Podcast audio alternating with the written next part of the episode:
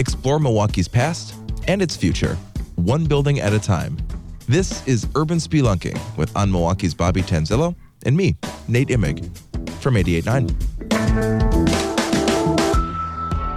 All right, well, we're headed to downtown Milwaukee to Hotel Metro this week on Urban Spelunking. This is the Mariner building. And we learned actually, we, we spelunked this building once before, Bobby, and we learned that this building was the first building in Milwaukee to be fully air conditioned.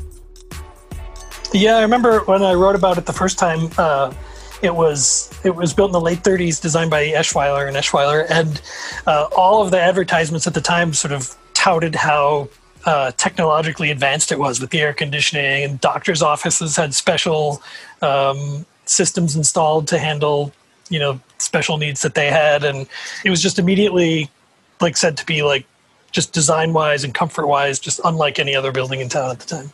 They even had elevators with phones in them. I remember that. Amazing, right?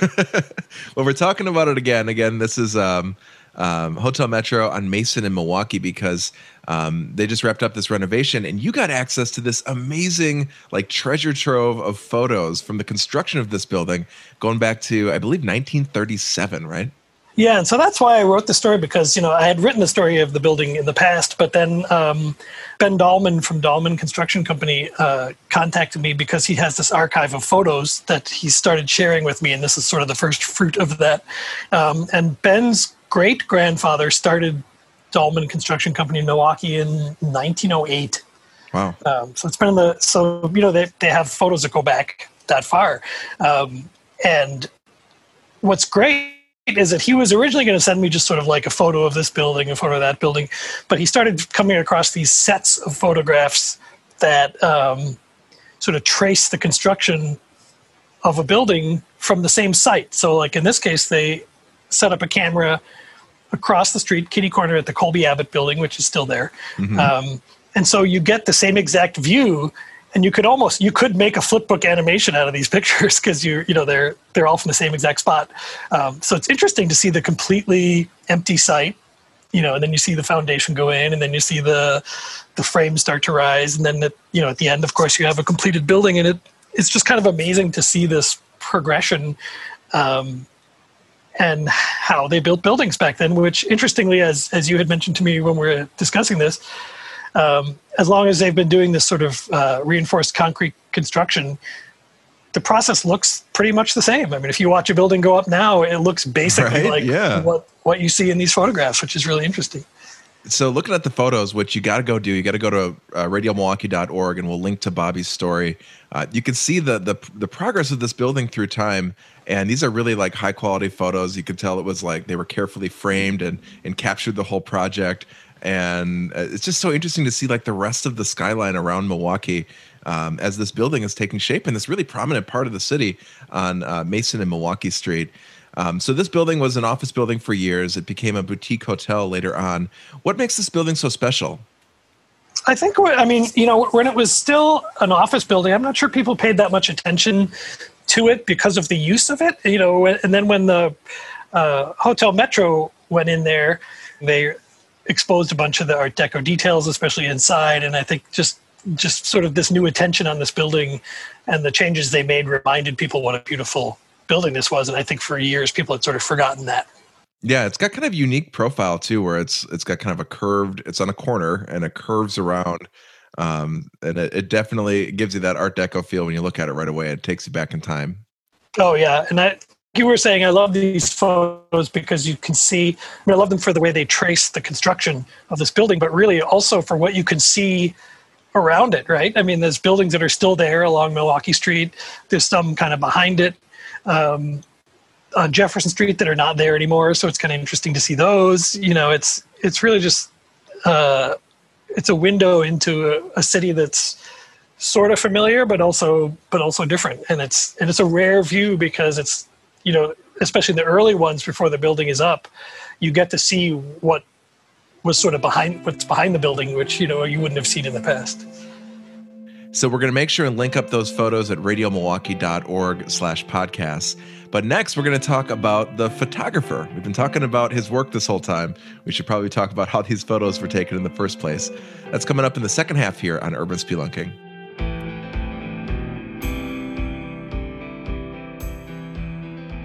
Radio Milwaukee is on a mission.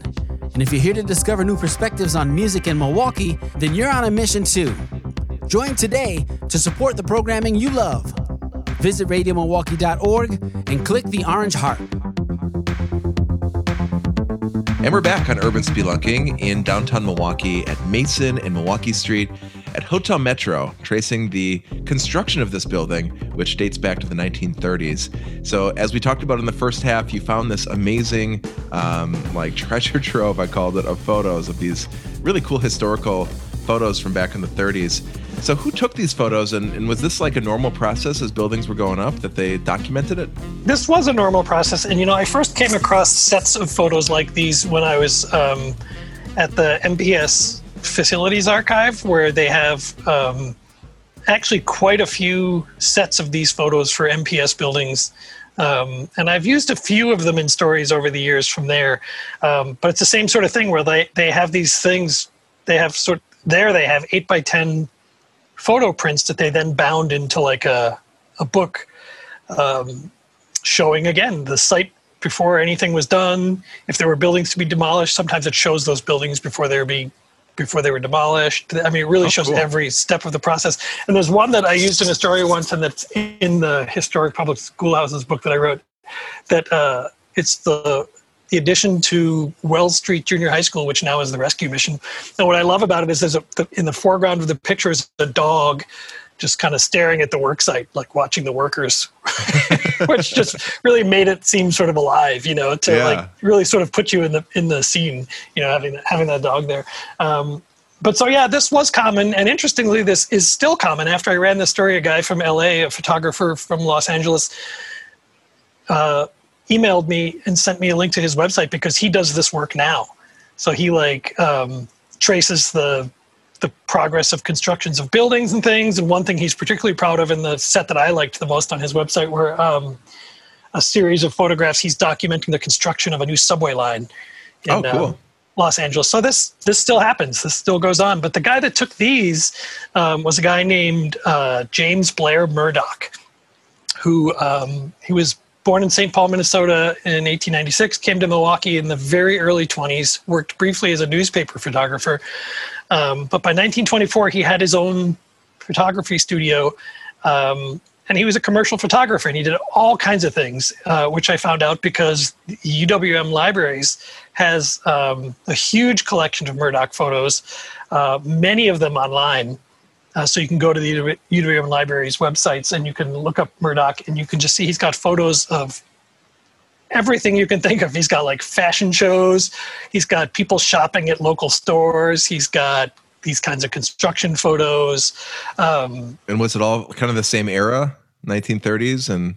Well, yeah, he started. So he's doing this by the 20s, and actually he continued doing it through 1965. So oh, he wow. like he had a pretty long career and what's interesting a time you know when milwaukee changed a lot but he also had lots of interesting photos of um, people like women at work in factories children playing in the schoolyards and stuff. So it really paints a like his collection which is a thousand photographs really paints a vivid picture of the city. So they're really amazing. And, and since i found this guy i mean i didn't find him he existed but since since i found him for myself um, i've started to see his name pop up all over the place. Like he is he was a very well-known, very respected photographer. So he had all these different d- different kinds of work, and he was active through the '60s. Had a long career. I wonder if, like, at this time in in like the early 1900s, um, you know, what it was like to be a photographer when you know when not everybody had access to a camera, and and you needed to you know be a professional to to offer these services you know? Yeah i mean there were i think there were a lot of people doing it but it was a time when i don't think everybody thought they could do it. Like now everybody thinks oh i don't need a photographer. I have my phone